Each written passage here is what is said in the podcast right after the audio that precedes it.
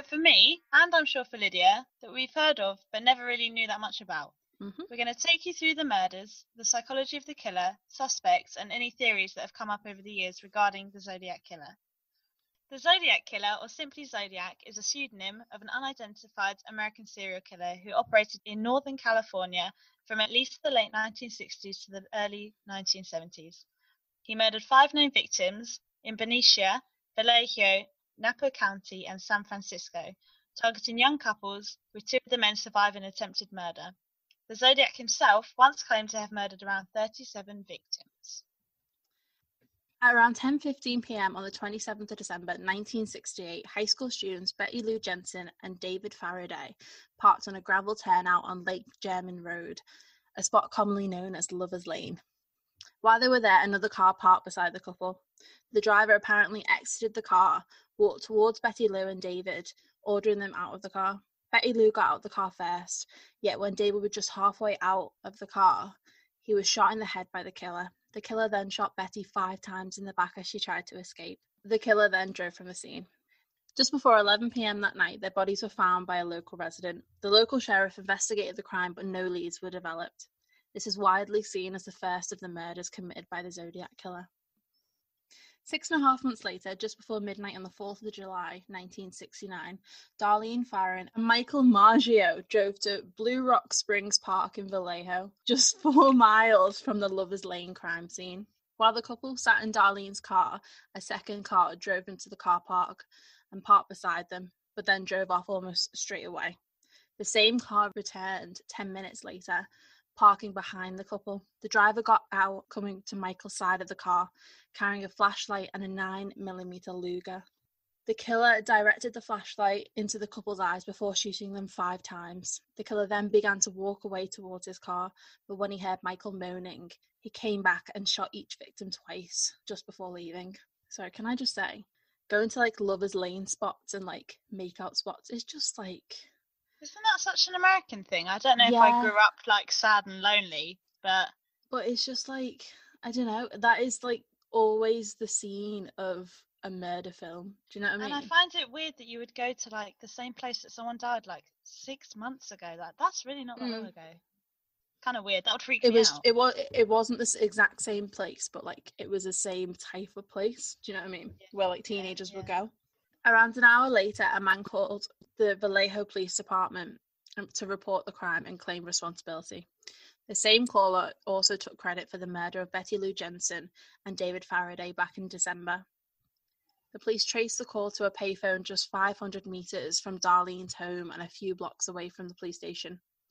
Darlene was pronounced dead at the hospital, but Michael survived the ta- attack despite being shot in the face, neck, and chest. Jesus Christ. Yeah. And they I've were like actually looked up teenagers, I think. I think I've like looked up pictures of him as well to see what he looks like because I Yeah. remember thinking like, oh, he's been shot in the face, and he actually doesn't even look that different. Michael described his atta- attacker as a 26 to 30 year old, 88 to 91 kilo, or even po- possibly even more, five foot eight inch white male with short, light brown curly hair. He's such a stereotypical could never- killer, isn't it? Yeah, but I also like, I could never guess someone's weight by looking at them. Do you know what I mean? No, like you could be like, oh, they I were skinny, or like I don't even know what five foot eight would look like in, off the top of my head. Do you know what I mean? Unless people tell me like, oh, I'm five eight or whatever. yeah, or I'd be like, oh, they're they're maybe like a couple of inches taller or shorter than me. Do you know what I mean? I wouldn't even want to like guess in case I was wrong. Yeah. On the 1st of August 1969, three letters prepared by the killer were received at the Vallejo Times Herald, the San Francisco Chronicle, and the San Francisco Examiner. Each of the nearly identical letters took credit for both murders. Each letter also included one third of a 408 symbol cryptogram, which the killer claims contained his identity. In these letters, the killer also demanded that each of the cryptograms be printed on the front page of each paper, or he would cruise around all weekend killing lone people in the night, then move on to kill again until I end up with a dozen people over the weekend. That is weird. Which also doesn't fit his MO already. Like lone people, like you mean like single people. Do you know what I mean? Like people Oh, just this walking is down the street. I mean, we'll get onto it in a bit, but this is the Yeah. whole one of the whole main reasons no one ever found him is because his MO he just switches it up like every other month. Yeah. The Chronicle published its third of the cryptogram on page four of the next day's edition. Vallejo Police Chief Jack Stiltz announced, We are not satisfied that the letter was written by the murderer and requested the writer to send a second letter with more facts to prove his identity. The threatened murders did not happen. On August 7, 1969, another letter was received at the San Francisco Examiner with the salutation Dear editor, this is the Zodiac speaking. The letter was a response to Chief Stiltz's request for more details that would prove he had killed Faraday, Jensen, and Ferrin. In it, the Zodiac included details about the murders which had not yet been released to the public. On August 8, 1969, Donald and Betty Harden of Salinas, California, cracked a 408 symbol cryptogram. He said he was collecting slaves for the afterlife. No name appears in the decoded text, and the killer said that he would not give away his identity because it would slow down or stop his slave collection. I mean, who are these people? Yeah. Who are these people that solved this cryptogram? They must have been fucking geniuses. Oh, it's like puzzle people, isn't it? Like, Because the the other two still aren't solved. That's mad to me. yeah. Yeah. But it's like, what is that like? So it's not even like uh, the same 50 code. you know I mean? Yeah. Yeah. Almost two months later, students Brian Hartnell and Cecilia Shepard were on a picnic at Lake Berryessa. While here, a man approached them with a gun. The man spoke to the couple, claiming to be an escaped prisoner from jail, where he had killed a guard and stolen a car. He explained to them that he now needed their car and money to get to Mexico. Handing some plastic clothesline to Cecilia, he ordered her to tie Brian's hands together. He then drew a knife and stabbed them both repeatedly. Brian received six stab wounds and Cecilia received ten.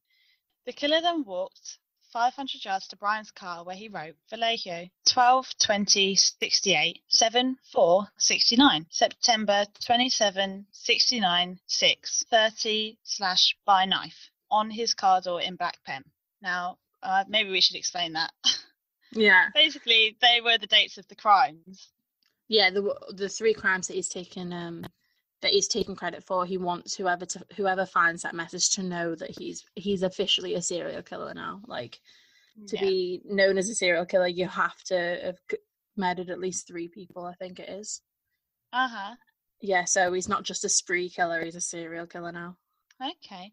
So, at 7:40 p.m., the killer reported the crime to Napa County Sheriff's Office, taking responsibility for the attack. The call was traced and found, still off the hook, on Main Street in Napa, only a short distance from the sheriff's office, yet 27 miles from the crime scene. A palm print was lifted from the phone, but a match was never found. A man and his son discovered the victims and then contacted park rangers. When sheriff deputies arrived, Cecilia was still conscious and was able to provide a detailed description of the attacker. She described the attacker as a white man, about 5 foot 11, weighing more than 77 kilograms, with combed, greasy brown hair. Approaching them wearing a black executioner style hood, with clip on sunglasses over the eye holes. what the fuck are clip on sunglasses? Are they like what you put? They're the like the clip-ons that you put on your regular glasses, so you don't need another prescription. I swear to God. Imagine some guy fucking coming up to you in an executioner mask with clip on sunglasses. I'll be like, You'd be like, are you you would know you were going to die, wouldn't you? You'd be like, yeah, I'm going to die. And a bib-like device on his chest that had a white three-inch cross circle symbol on it. You know, the symbol that the zodiac is famous for. So, as the couple were taken to the hospital, Cecilia lapsed into a coma from which she would never wake again. She dies two days later, but Brian survived the attack. I feel like I can't remember if it goes into it, but the way he attacks the women is a lot more violent than the way he attacks the men.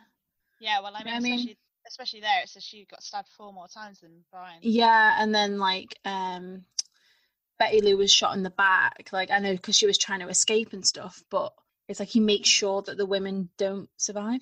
Does that make sense? Yeah, yeah, and it's sad, really. She was she she was able to give them a description, but Yeah. they she then died. Like, did they take so long making her give them a description that she died? I don't know. I suppose if it's a if it's a long journey to the hospital and stuff, if it's like in the middle of nowhere, then like sometimes there's just the, maybe that you punctured that many organs or whatever. Hmm. Like Two weeks later, on October 11th, 1969, a white male passenger entered the taxi driven by Paul Stine in San Francisco, requesting to be taken to Presidio Heights. Yeah, Yeah, yeah. they got to make these names easier. Seriously. I don't know what. It, maybe it's like I don't know because they're all Americanized. Yeah, I suppose. We just can't do them. Mm. Although we do have places called like Worcestershire and stuff like that. Yeah, that's true. I can't even. so we can't really talk. Worcester. yeah. Greenwich. I remember I used to think Greenwich was Greenwich. Yeah. when the taxi stops, the passenger shot Paul once in the back of the head with a 9mm, took his wallet, keys, and tore away a section of his bloodstained shirt. This attack was witnessed by three teenagers across the street at 9:55 p.m., who then called the police while the attack was still in progress. They saw the man wipe down the inside of the taxi before walking away towards the north. Two blocks away from the scene, officers Fouke and Zelms were responding to the call. They observed a white man along the road to the east of Jackson Street. They saw him step into a stairway leading up to a front yard of one of the homes there, but the encounter only lasted five to ten seconds. Fouke estimated that the white male was 35 to 45 years old, five foot ten, with a crew cut hairstyle similar but uh, but slightly older than the other descriptions given by victims. Although I should say that could still be a little bit off because it was nine o'clock at night in the winter, so it's going to be dark. as That's well. true. Yeah, that's what the weather was like either, so it could have been like heavy rain, that type of stuff as well. So I do actually talk about. great. I do actually talk about this a bit later, and it, it's talking about like why he didn't get caught. Oh, okay, yeah. The officers initially didn't think much of this encounter because the police radio dispatcher had alerted them to be on the lookout of a black suspect.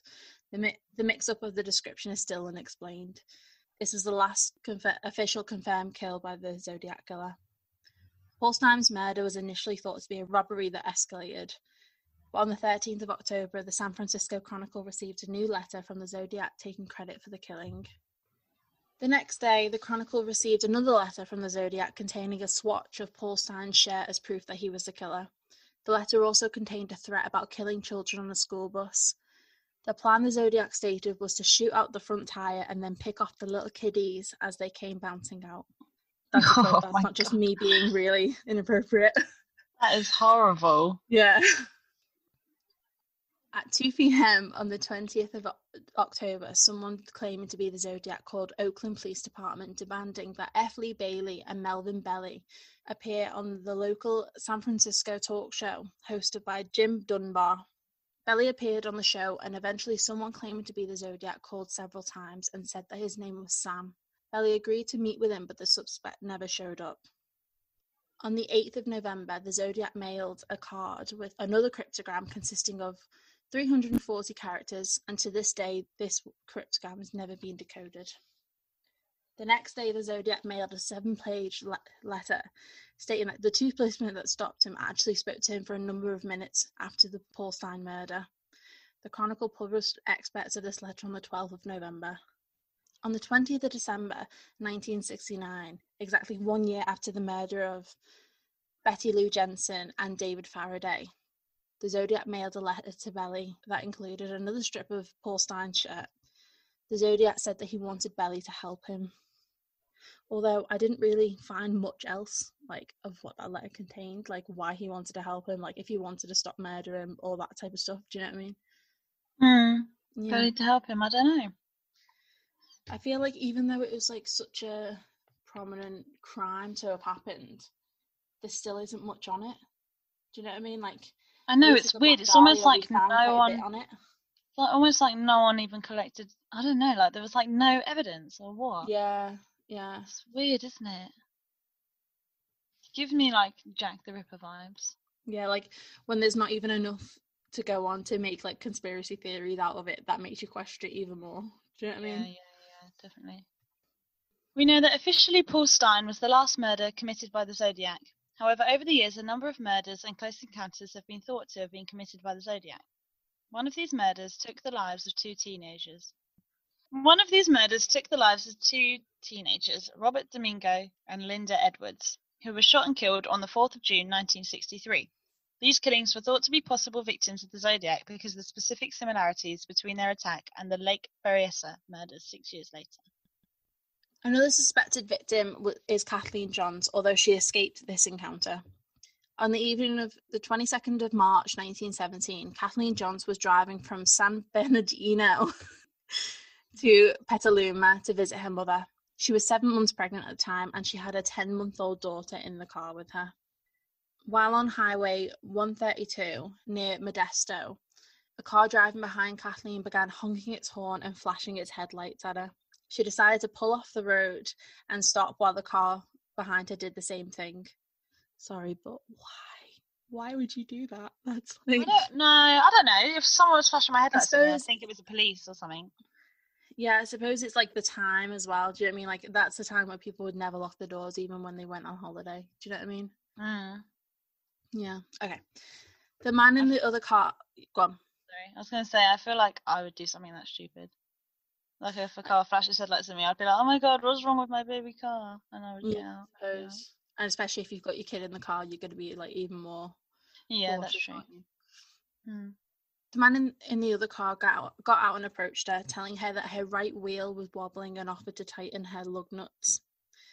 At a so why, why does that sound sexual? To me. What the fuck's a lug nut? it's the wheel nut. Like Americans just call them lug nuts. What the fuck? I've literally never heard that. Oh my god. After finishing tightening the wheel nuts, the man drove off. Not the lug Paul- nut.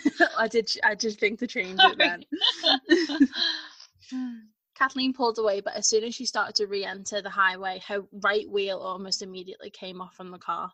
The oh. man in the car returned and offered to drive her and her daughter to the nearest petrol station. Kathleen agreed and got into the car with her daughter.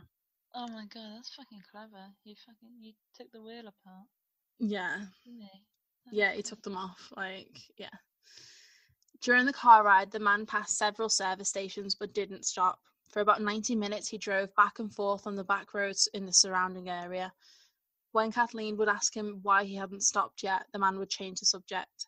Becoming uneasy with the situation, as soon as the car stopped at a junction, Kathleen jumped out with her daughter and hid in a field. The driver got out and began to search for her with a flashlight, telling her that he wouldn't hurt her, but eventually gave up and drove away. Kathleen found someone to give her a lift to the nearest police station so she could report the encounter. At the police station, she noticed a police composite sketch of Paul Stine's killer and recognized him as the man who had abducted her and her child. Fearing that the man co- might come back and kill them all, the sergeant had Kathleen wait in the dark in a nearby restaurant. When Kathleen's car was found, it had been gutted and torched. What So the fuck? Yeah, he's I- gone back and torched it to remove any sort of DNA. I have so many questions. She got out of the car and hid in a field. How was her daughter quiet? That's my first Yeah, question. yeah, Second, he gave up. How yeah. far did she run? And thirdly, as if she then got into someone else's car I know. I, to get what I to thought. lift to the. Is she he gave up. If he's on like a busy highway or like road, you've then got the risk of someone else pulling over, seeing him searching with a flashlight and being like, "Are you okay? Do you want some help?" Do you know what I mean? Yeah. So like, but I also policeman though, and then just being like, "Yeah, he might come back and kill me, so you can wait in the dark near Yeah. a restaurant." I also think though, if her daughter hadn't been there, she'd be dead. Do you know what I mean? Because if it was the Zodiac, he never, he never like, he never waited to kill his victims. Do you know what I mean? Like he didn't let mm. much time pass before he killed them. So I think it was the daughter that put him off killing her. Yeah. Do you think? Yeah, Hmm. that's what I think anyway. Like if her daughter hadn't been there, or maybe if it's because she was pregnant, I don't know, because she would have Yeah. been noticeably noticeably pregnant at the time. Yeah. What did they say? Seven months. Yeah, yeah. Yeah. so I don't know. That's. But That is that's like up. That's like my way. Like anytime I'm driving on like country roads or something, and it's pitch black. I'm like, I'm gonna see someone jump out on the road right now. Or you think I'm getting into a stranger's car, you're fucking mental. I know. And then after that like encounter, to freak you out enough to want to go to the police station to report it. To You're gonna get in get in another another- stranger's car. Like I understand you can't just call an Uber, but Jesus, like I'd be even more like worried to get into My that second car. My friend Serena always picks up like people walking on the like motorway and that. Does she? Yeah, like elderly people. Like it's usually elderly people she picks up, or like women that are on their own and stuff. So it's not as worrying. But I literally, maybe it's me being a bitch, but I would literally never I've- pick you up. I don't don't, care who I've you ever are. seen someone who needed to be picked up. Do you know what I mean? Like, Uh, literally, you're not getting in my car. Sorry, but that's not happening. You can walk all the way home. I don't care if it's 500 miles away. See ya. Someone else can come for you. I've got a car and you don't, loser. I'd just like, I'd pull over and call them an Uber. Like, God, I wouldn't even do that. I'm safer, innit? I'm really mean, I think. I don't think it's being mean. I think it's being hyper aware and very cautious. yeah, let's go with that.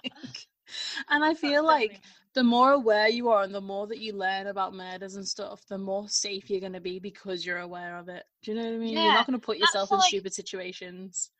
My mum is always like, "Why are you always listen to like murder and true crime? Like, are you not scared?" I'm like, "No, it makes me prepared. Like, I know, and like, actually, to watch out for certain situations." I was speaking to someone about, the- you know, the Jeffrey Epstein documentary on Netflix. Yeah. And they were saying about, they were like, oh, we had to turn it off, like it was really dark. And I was thinking, was it? And then I was thinking, God, have I just watched so much of that? I'm fucking numb to it now. I think I've definitely watched like darker documentaries.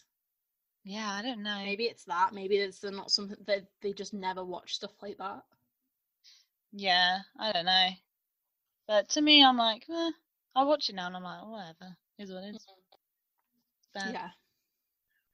The Zodiac continued to communicate with author- authorities for the remainder of 1970 via letters and with the press via greeting cards. On the 28th of April 1970, in a greeting card to the Chronicle, the Zodiac threatened to bomb a bus unless the newspaper published whatever he wrote. He also wanted people to start wearing buttons with the Zodiac sign on it. like, This guy's a fucking narcissist. I feel like that bit is a copy of the ser- what I can't remember what it was called, but it's a famous serial killer in New Orleans that they never found, and I think it was like the thirties maybe or 40s Mhm.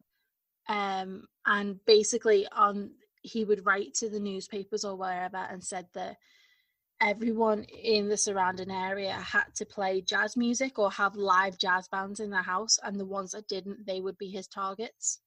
Uh, Do you know I mean? Like, they did it on American- they did it on American Horror Story. Do you remember on um, Coven? That serial Um, killer. That that was an actual serial killer. They never Oh, got him yeah. either. Yeah. Interesting. Okay. Back to the Zodiac. In his letter on the 26th of June, he stated that he was disappointed not to see people wearing the buttons and stated that he shot a man sitting in the park. It's believed he was referring to the murder of Sergeant Richard Radich. Yeah, Radich Yeah. on the 19th of June at 5:25 a.m. Radich was writing a parking ticket in his squad car when he got shot in the head with a 38 caliber pistol. Although the San Francisco PD denies that the Zodiac was involved with this murder and it still remains unsolved. How can you deny that he was involved then if it's unsolved? That doesn't make sense to me. So like they because they denied that he was involved in the murder, it's still an unsolved case. Yeah, but how can you deny that he was like? I, I, don't know, how to maybe, explain this. maybe like If it's unsolved, then how can you other say that it wasn't him Yeah, I suppose. if you don't But know? maybe there was like other evidence that we don't know of that says that it almost definitely wasn't him. I don't know Yeah, maybe.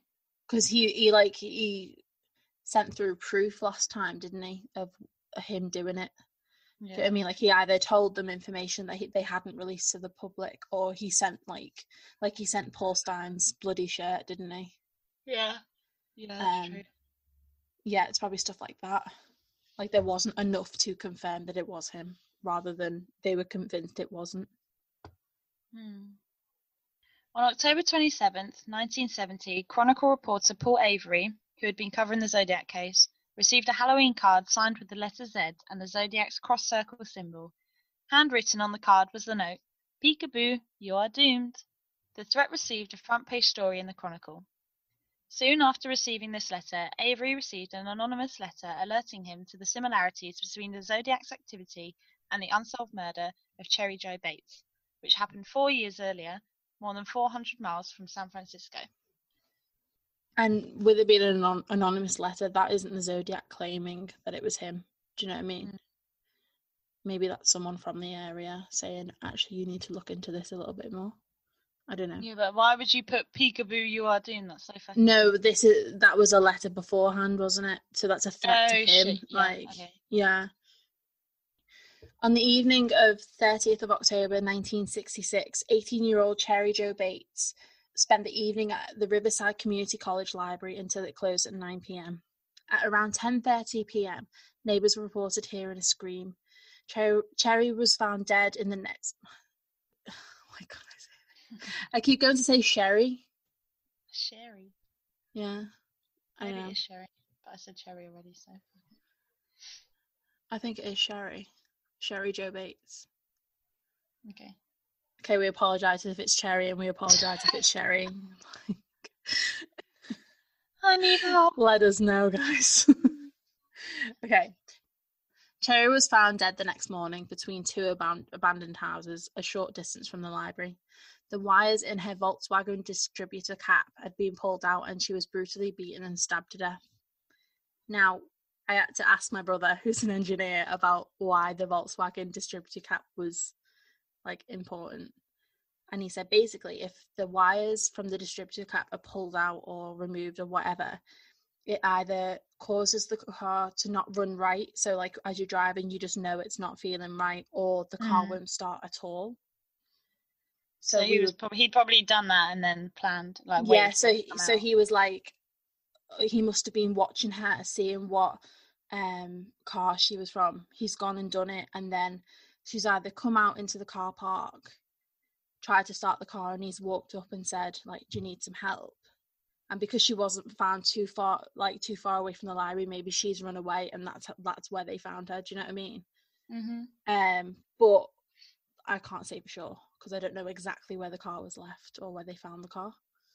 Um a month later on the 29th of november nearly identical typewritten letters were mailed to the riverside police and the riverside press enterprise titled the confession the author claimed responsibility for bates's murder providing details of the crime that were not released to the public which is the mo of um, Zodiac. same thing that he did. Yeah, yeah. Yeah. Exactly six months after Cherry's murder, her father, the Press Enterprise, and the Riverside Police received letters reading, Bates had to die, there will be more, with a small scribble at the bottom that resembled a letter Z. I can believe that it was him. Do you know what I mean? Yeah. Like, because when killers start out, they start out trying to figure out how they're going to do things. Do you know what I mean? So then the murders afterwards, which were what, six years later, Mm. um oh, four years uh, four years later sorry they were in like sec- not secluded spots but spots where you know a lot of people won't be around so Yeah. that's why he did them in daylight and things like that some of them anyway in 1971 five months after paul avery's article linking the zodiac to the riverside murder the zodiac mailed a letter to the los angeles times in the letter he credited the police instead of avery for discovering his riverside activity but they are only finding the easy ones. There are a hell of a lot more down there. The connection between Cherry Jo Bates, Riverside, and the Zodiac remains uncertain. There have been other potential connections between unsolved murders around that time and the Zodiac. The Zodiac remained silent for almost three years, until January 1974, when the Chronicle received a letter from the Zodiac praising The Exorcist as the best satirical comedy that I have ever seen. The letter included a snippet of verse from the Mikado and an unusual symbol at the bottom that has remained unexplained by researchers. Zodiac concluded the letter with a new score Me 37, SFPD 0. In April 2004, San Francisco police marked the case inactive, citing caseload pressure and resource demands, effectively closing the case. However, they reopened their case sometime before March 2007. In May 2018, the Vallejo Police Department announced their intention to attempt to collect the Zodiac Killer's DNA from the back of stamps that he used during his correspondence. The Vallejo police said that results were expected in several weeks. However, as of December 2019, no results have been reported. Are they trying to hide something? That's what I want to know. Wow. I'll tell you in a bit. So let's get on to the psychology, which is my favorite to do with crimes. Yeah. I love trying to figure out why murder is murder. Like, I don't know about you, but I mean, if only we could find that one out. I just think feel like it's more obviously not taking away the importance of like the crime and the victim and stuff, but it's a lot more interesting to try and understand why they do that because like it's mm. not not every day someone kills someone like and feels all right about it. Yeah. Do you know what I mean? Anyway, many have actually tried to create a psychological profile of the Zodiac killer in the hopes to get closer to identifying him. Dr. Lawrence Friedman concluded that the Zodiac killer led a terror dominated life, insisting, insisting on his power due to feeling powerless. So he's trying to compensate for those feelings, essentially. Mm. A psychological assessment offered by William F. Baker portrayed the Zodiac as an unquestionable paranoid and schizo- schizophrenic person, which again I think makes sense, especially because his MO changes. Do you know what I mean? Well, so I if he's got multiple personalities or schizophrenia, then Yeah. I don't know about paranoid though. I mean, he seems pretty fucking confident sending these letters to everyone. yeah, that's true. But yeah, schizophrenic. Maybe it's like paranoid in a different way. Yeah. Paranoid in the sense of that's why he has to kill. Yeah. I don't know how that would make sense, but yeah. In 2001, Michael D. Kelleher and a psychologist and psychologist David Van Nuys, yeah, concluded that the Zodiac may have suffered from multiple personality disorders. For the Zodiac killer, all attacks occurred on weekends, dusk or after dark, and usually around holidays. It's commonly agreed that the Zodiac's prim- primary motive was to demonstrate his superiority. He craved attention and wanted to be in charge of the investigation. Three times during his ki- killing spree, Zodiac went after cou- couples, which may indicate envious feelings against them due to the inability of having a meaningful love relationship with another person. Okay. Zodiac- Sorry. no, it's alright. Zodiac enjoyed ambushing his victims. He hadn't considered the killings as being high risk, even though a lot of them occurred out in the open. The killer may have fantasized about being more powerful than he actually was. Taunting the authorities may be an indication of uncertainty about the killer's intelligence. The publicity gave a huge ego boost to the Zodiac, and he enjoyed the spotlight. The Zodiac killer never struck to one certain pattern. He changed and perfected his MO, obviously showing that the killing was a sport for him. Sometimes Zodiac displays traits of both serial and spree killer, as well as both organized and disorganized offender, which classifies him as a mixed type of killer. Serial killers within in the mixed category are killers who cannot easily be differentiated as either organized or disorganized because they display traits of both. Their crimes comprise of some sort of evidence of planning, but there is a poor cover up of the victim's body. For example, they might have a plan and bring murder weapons, gloves, and other things used for the killing, but the crime scene becomes a mess when the plan either fails or they become uncontrolled. Research shows that most serial killers do not fall into a single category. They are classified based on their motives, organizational, and social pa- patterns. A good example of a mixed serial killer is Richard Ramirez, who killed 19 people between 1984 and 1985. It's believed that he murdered his victims in their homes casually, yet overcoming them with a wild attack by applying dangerous force. Very interesting. Mm. I think what's really interesting is like when you talk about the mixed psychology, Mm. not the mixed psychology, whatever you said, the mixed. The, the mixed category. Yeah, I think that's one of the big reasons he was never caught was because police in like the 1970s they weren't used to this um, criminal psychology. Really, do you know what I mean? Mm. Mm. They weren't really used to understanding serial killers and like, Like especially even though, because they have though, serial like, killers bu- like Ted Bundy or whatever. yeah, that's what I was going to say. Like they were all around that time, but you have to remember Ted that Bundy it was did still it all new. the same way. Yeah, but it was also still new around that time. Like we can look back on it and say there was so many killings and serial killers at that time, but at the time when it's happening in real, like real life in real time, you're not gonna really know much about it, are you? So And I think as well, like if it wasn't for him sending those letters, you might have connected the first two murders probably Yeah. because they were both similar, like drive-by kind of shootings. As a small town, like yeah. but like the killing the cab driver and all the other murders that he was like he said that he did, you would never have put them together if it wasn't. Yeah, it's totally different, friends. isn't it? Yeah. So why was he never caught? Obviously, we just spoke about the psychology of him and how like people didn't really understand uh, in like the seventies the idea of a mixed murderer. Mm. But also, it's what's really interesting is that though the first two murder scenes were just five miles apart, they were actually in different police districts, and they were therefore investigated by different people. And the third attack near Napa and the fourth in San Francisco, again, all four different jurisdictions. So they've got different processes separately working the cases. And this is kind of during a time where each police department was like an entity to itself. hmm So they didn't want to share information, they didn't want to talk to other people. So no one really worked with each other. And I think that's where the police departments kind of fell short. Yeah, definitely. Um, Like they didn't have just like one database that they where all the crimes went into. Like No.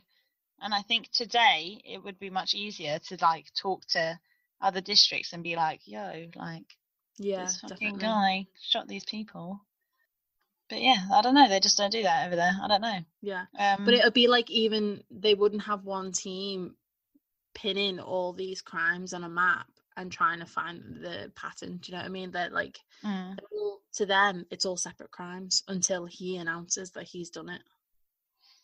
Yeah, They can't even see the pattern in the location. Do you know what I mean? Like, yeah, and uh, also, I what I read like a reason why he never got caught. It's the same thing you spoke about earlier about um them saying that he- was a black male rather than white male. mhm, yeah, description. a lot of a lot of the police work during the time of the Zodiac killings was mishandled, and they didn't really. I don't know that what they did with it, but like the mistaken description, the Zodiac like taunts them afterwards for that, and also like Mm. modern forensics was like still in its infancy in the seventies. Like crime scene investigation was really minimal, and the evidence collected was really poorly preserved. yeah, Um, and I know you spoke earlier about like the stamps. They were trying to get like DNA off the stamps, but actually, I think they um tried to get DNA off those stamps, but because the evidence has been so poorly collected and it's degraded since then, and like so many police officers have handled it because it was such like an infamous case. Investigators haven't even been able to collect DNA profiles from these stamps because Yeah. there's just nothing on them anymore. like if that happened now and we knew that in order for you to have the stamps on the envelope, you had to lick it, you'd be like, oh, let's check that. But at that time, because it's still fairly like new, they didn't Mm. even like think like that could be where they could get, or maybe they did think or and just didn't test it. I don't know, but if it happened now, it'd be initially like everyone be like, check the stamp. Do you know what I mean? Or like check the postmark, see what location it came from, because it's all Yeah, tracked, definitely. isn't it?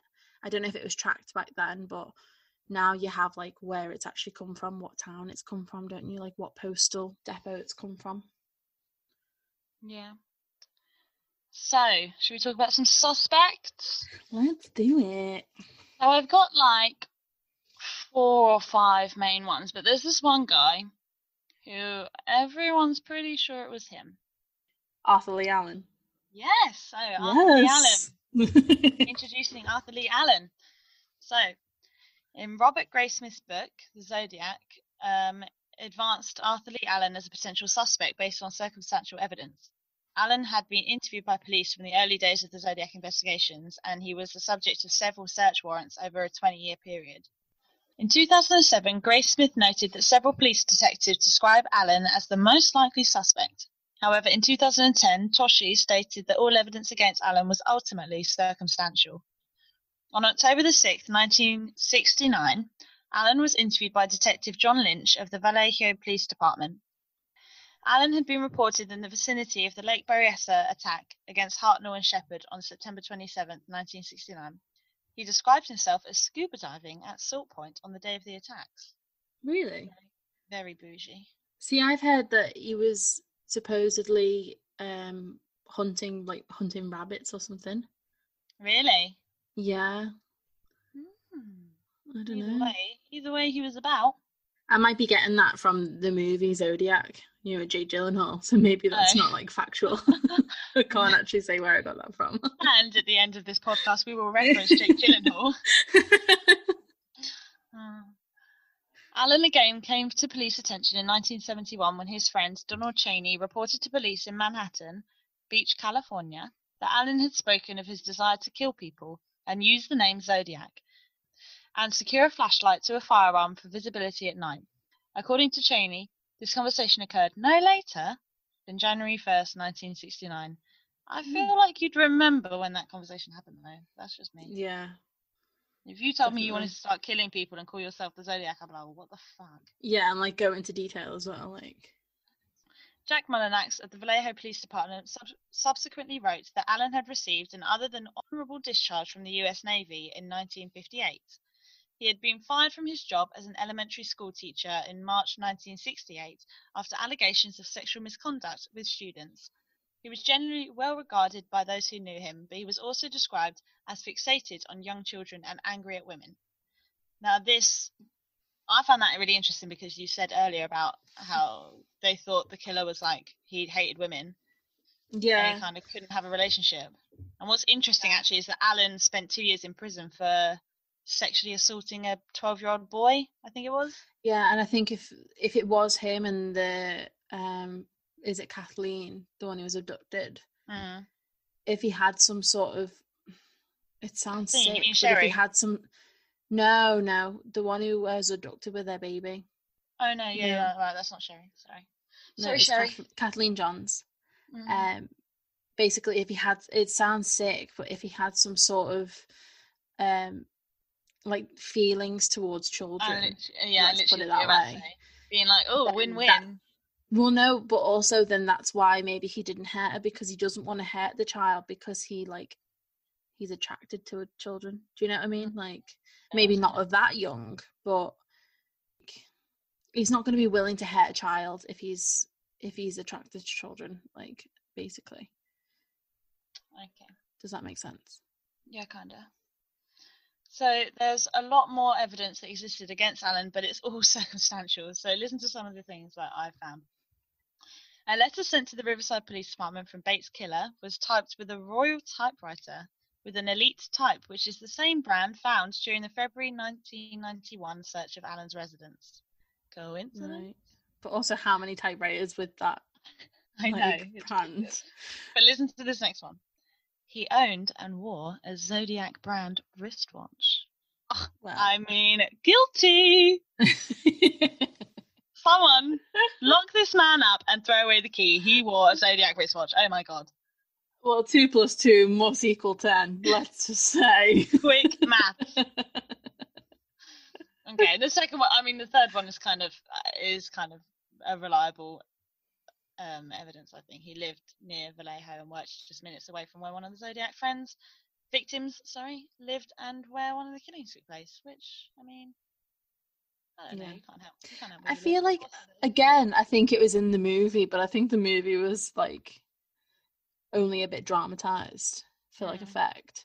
But I'm pretty sure that they said that he lived near one of the victims. Like he lived ten door down, ten doors Yeah, down from one of the victims. I don't know who. Yeah, because they thought maybe that he knew, like the killer knew her Yeah. because of how she was treated or whatever. Because I don't Mm. think he actually initially went to shoot her. Do you know what I mean? Because he pointed it towards Michael, didn't he?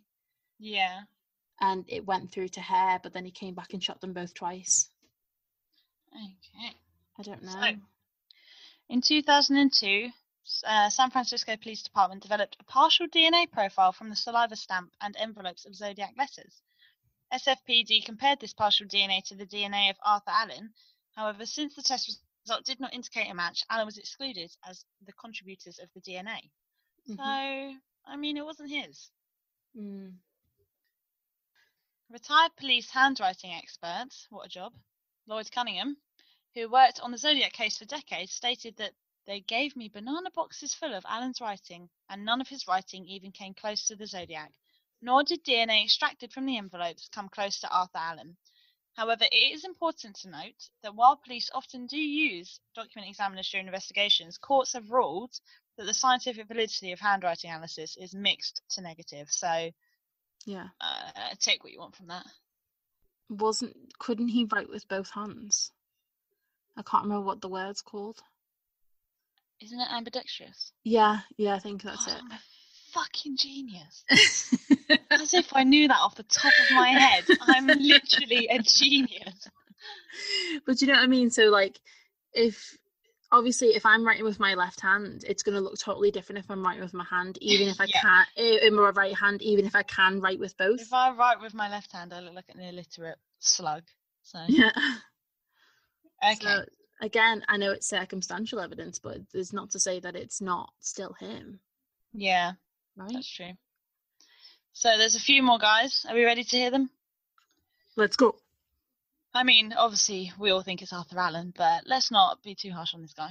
So, the second second um, suspect, convicted murderer Edward Wayne Edwards. Edward Edwards, what a name. What a name.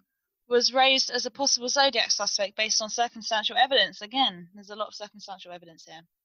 Edwards was in and out of jail and prison for armed robbery and other offences during the 1950s and 60s and was on the FBI's most wanted list. After being paroled, he wrote two books about his supposed rehabilitation and appeared on the game show To Tell the Truth. However, Edwards' daughter reported him to police in the early 2000s due to suspicions that he had killed people in the 70s and 80s. Edwards was ultimately convicted of five murders and died in prison. He was raised as a Zodiac suspect due to his travels to California during the late 60s. Edwards served in the US Marines while Zodiac was believed to have military experience. So, I Hmm. don't know. They, I mean, uh, There are bits, isn't there, that match up? It Yeah. does kind of. But you think, I don't know, if you think if he got convicted of murders, wouldn't you just then admit to it? I don't know, you probably wouldn't. Yeah. Again, if he is the Zodiac, then he's gonna want to still taunt people, isn't he? Yeah. Do you know what I mean? Like it's not, oh well I've been caught for something, I might as well just own up now. Mm. There's still that element of wanting to keep the mystery. So the third suspect is our good friend George Hodel from last week. Do we all remember him? Lovely chap. Had bodies in the basement, you know, really nice guy. Again, wasn't confirmed, but it definitely was him. So, retired police detective Steve Hodel, we remember him, don't we? The one that threw his dad under the bus, yep. yes. He argues that in his book, The Black Dahlia Avenger, his father, George Hodel, was the Black Dahlia killer whose victims include Elizabeth Short. The book led to the release of previously suppressed files and wire recordings by the LA District Attorney's Office, which showed that the elder Hodel had indeed been a prime suspect in Short's murder. In a follow up book, Steve Hodel argues that a circumstantial case that his father was also the Zodiac killer, based upon a police sketch. The similarity of the style of the Zodiac letters to the Black Dahlia Avenger letters and question document examination. Mm, what do we think? I don't I don't think it was him. Me neither. I'm not really into this one. They just yeah, they just killed in such like I understand the Zodiac kept changing his MO. but yeah, but that Black Dahlia killing, like that picture, has given me fucking That nightmares. taken yeah, but he takes time with that. That's like methodical. Do you know what I yeah, mean? Like actually, these I totally agree. uh these killings are yeah he plans it out in the sense of he takes he takes the weapons and stuff but as soon as it's over he Hmm. goes he doesn't he doesn't pose them he doesn't drain their blood whatever and it's also where they're found is where they're killed whereas with the black dahlia where she was found that's not where she was killed it was a yeah, but secondary also site she was like mutilated and like yeah, but that's what I mean. Like it- it's It a whole fucking mess. different. You don't just go from like from like one end to the other, especially if it's all happening towards around the same time. Like Mm, maybe not the same time, but it wasn't it wasn't long after. yeah. I don't get it. I don't believe it. Okay. Are they all the suspects? Yeah, I've got, no, I've got two more. Okay. In February 2014, it was reported that a man named Louis Joseph Myers had confessed to a friend in 2001 that he was a Zodiac killer after learning that he was dying from cirrhosis of the liver. He requested that his friend Randy Kenny go to the public upon, uh, not the public, the police upon his death. Myers died in 2002, but Kenny allegedly had difficulties getting officers to cooperate and take him seriously. There are several potential connections between Myers and the Zodiac case.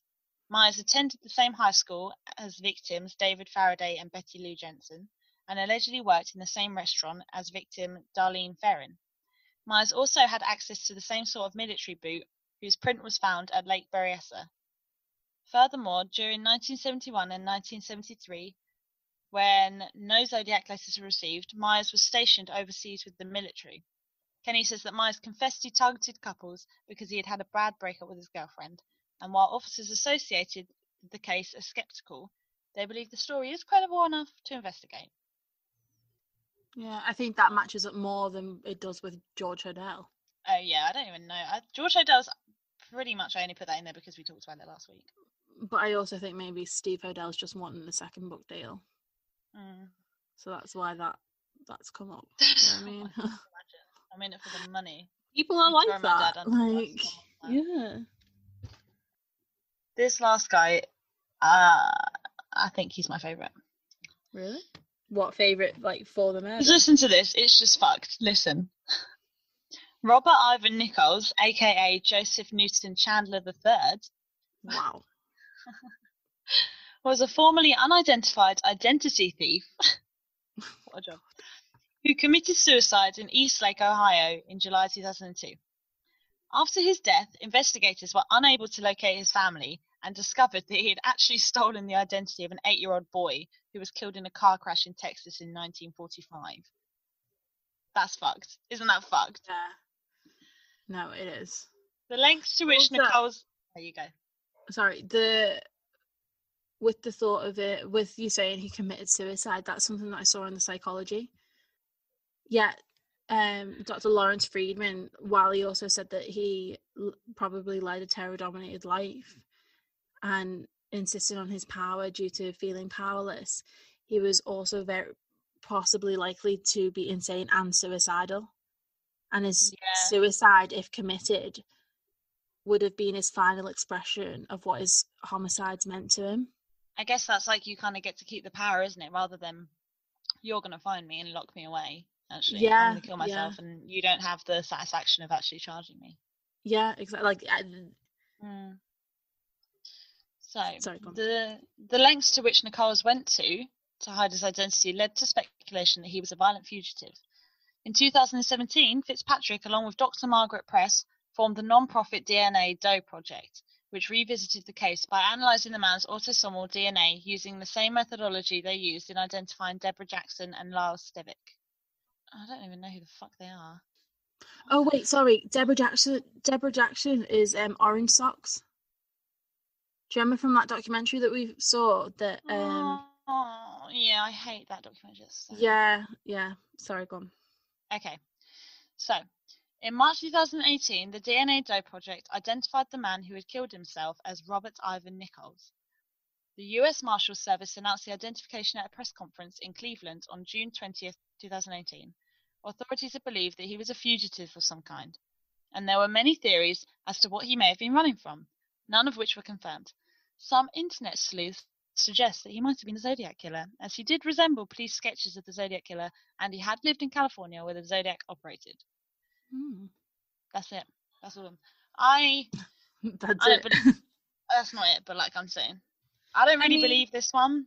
Imagine actually having a fake identity. Honestly, I couldn't. I have. I haven't got the energy for it. I know. Imagine hiding Like- all your life. Fuck that. But also, there is another suspect, and I didn't actually read too much on him because um, I thought it would come up in yours. I think I know Um, about as well because I read about it and then I literally couldn't be asked to put it in.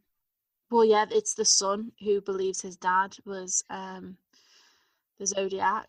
I didn't look into as to why he is because I started reading the book that the son had wrote, and I haven't got too far into it. But essentially, this the father when he was younger, um, his dad was a pastor who eventually joined the military. You know, after um, Pearl Harbor.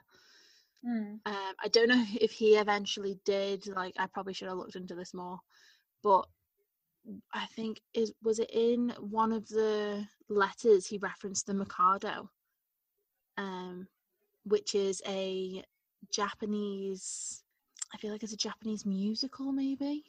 Uh, basically, that was his dad's favorite musical song, what whatever it is, anyway. And also, as his dad was growing up, um, his dad and his grandfather would make up um, cryptograms. And Really? yeah, um, his mum was very detached from him. She was always cheating on his father. He, he eventually divorced her, which resulted in him getting excommunicated because obviously in the church you can't divorce, especially at that Mm. time. But yeah, so his dad remarried. He never liked his father's new wife. Like she was never very nice to him, and he lived with his mum in San Francisco. Um, and she ignored him the whole time. She had an abusive boyfriend who I think she eventually married. Like he was isolated. He was like he was always alone. And with the psychology, it sort of makes sense. Like he was quite powerless in his in his. Mm. I need to look into it more really because even towards the start, reading about his childhood, it made more sense that it could be him. Do you know what I mean? Yeah. Like a lot of the time when you look at the childhood, you're like, oh, actually, this makes sense now. Oh my god, what is his surname? Kane? Basically, the book's called The Most Dangerous Animal of All. CBS have done a really interesting documentary in it, but I haven't managed to get access to it because it's in America and my VPN doesn't work for that particular site for some reason. Uh, I know. I was literally on Facebook like, has anyone got a Hulu account that I can borrow? yeah, I did see that um, oh, so it's a, doc- a four-part documentary on FX. Um, it's basically this man, Gary Stewart, I think his name is. He believes that his father is the Zodiac, similar to how Steve Hodel did. He researched, I think it was after his father death, father's death. Mm. Um, so it was Earl Van Best Jr., who is his dad. Um, I don't know why he's. Well, yeah, it's it's an interesting thing to look into. I think maybe that one makes more sense than George Hodel, like having been the Zodiac. I said definitely. Mm. But yeah, so we've given you some suspects. If you want to go look at any more, feel free. Yeah, there is literally millions. Yeah, You like I was literally every day finding another another one, another one, another one, and I thought, fuck this, I literally can't talk about all these people. But I feel like because it's been so long as well, and because it was so publicized, people are gonna constantly. It's a bit like with um the Black Dahlia. Like Mm. people, they were found that they weren't even born at that time, are still claiming to be the it's killer. mental. I think it's just the idea that like that someone did something like that and then they were never found. Like that's fucked. Yeah, yeah, And they could be still out there like doing it. That's just weird. I know. It's I scary, imagine they're probably old by now, if not dead. Maybe How not, old but still. They- They'd be Well, like some say they're in their 70, forties, didn't they? yeah. So, I mean, I feel like we've come to like a really anticlimax ending, but it's this is what happens with these cases because they have we have no one to just be like they did it. You're like, Yeah. so we're not we're not an investigative podcast. we literally Like like, we're not yeah, we're not out to try and solve things. We're just like talking about how interesting it is the fact that they haven't been solved. Yeah, it is crazy interesting. So next week we're doing JonBenét Ramsey. Yeah. Yeah. Although I'm pretty sure I know who did, who did that. Just saying. Yeah, that one's really famous, so that should be interesting. Yeah. And I actually think there's quite a few conspiracy theories around that, so I'm going to Yeah, be having a good time.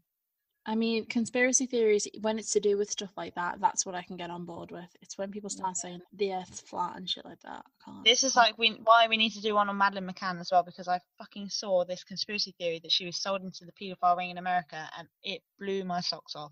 Oh my god, I have, I like, even I have so many conspiracy theories of. I'm so invested in that now. I Yeah. would love to think that she's just grown up and lived a normal life. and Obviously, it's not. Yeah.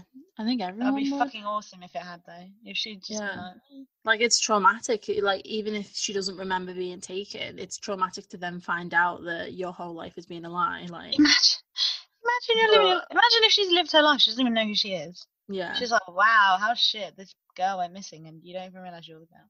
Anyway, I'm Yeah. getting to I'm getting into it now. For another day. For another day. Yeah. So yeah, next week we're going to be doing JonBenét Ramsey. Mhm. And so we, me and Lydia had like a conversation. We kind of decided that we're gonna do what four and four or six weeks of the same thing yeah, of the same like topic instead of rather than like, every month. each month. it. Yeah. Just so that we're we're not only doing two this month, like and because sometimes you won't have like four different topics within the same theme to talk about. Do you know what I mean? yeah, it and might I just was be thinking like, an what are we episode on its about? own. Yeah, like anxiety and stuff. Like, what are you gonna do? Four weeks of mental health? Like, I don't Yeah. know much about it, and I'm not a professional, and I don't want to sit here and be patronising. Yeah. And especially even stuff like sleep and sleep paralysis, like yeah, it's an interesting one and stuff, but you're not gonna do a whole month's worth, are you? No, that's true. Yeah. And plus we're very into crime, so there's a lot to talk about. That's true. Also, I don't want to hop off the true crime bandwagon and then be like, well, we want to get back on it. Like, in yeah, yeah. Definitely. So, So, yeah. that's that then. That's See it. you on Hope you enjoyed. See you Bye. later. Bye. Bye.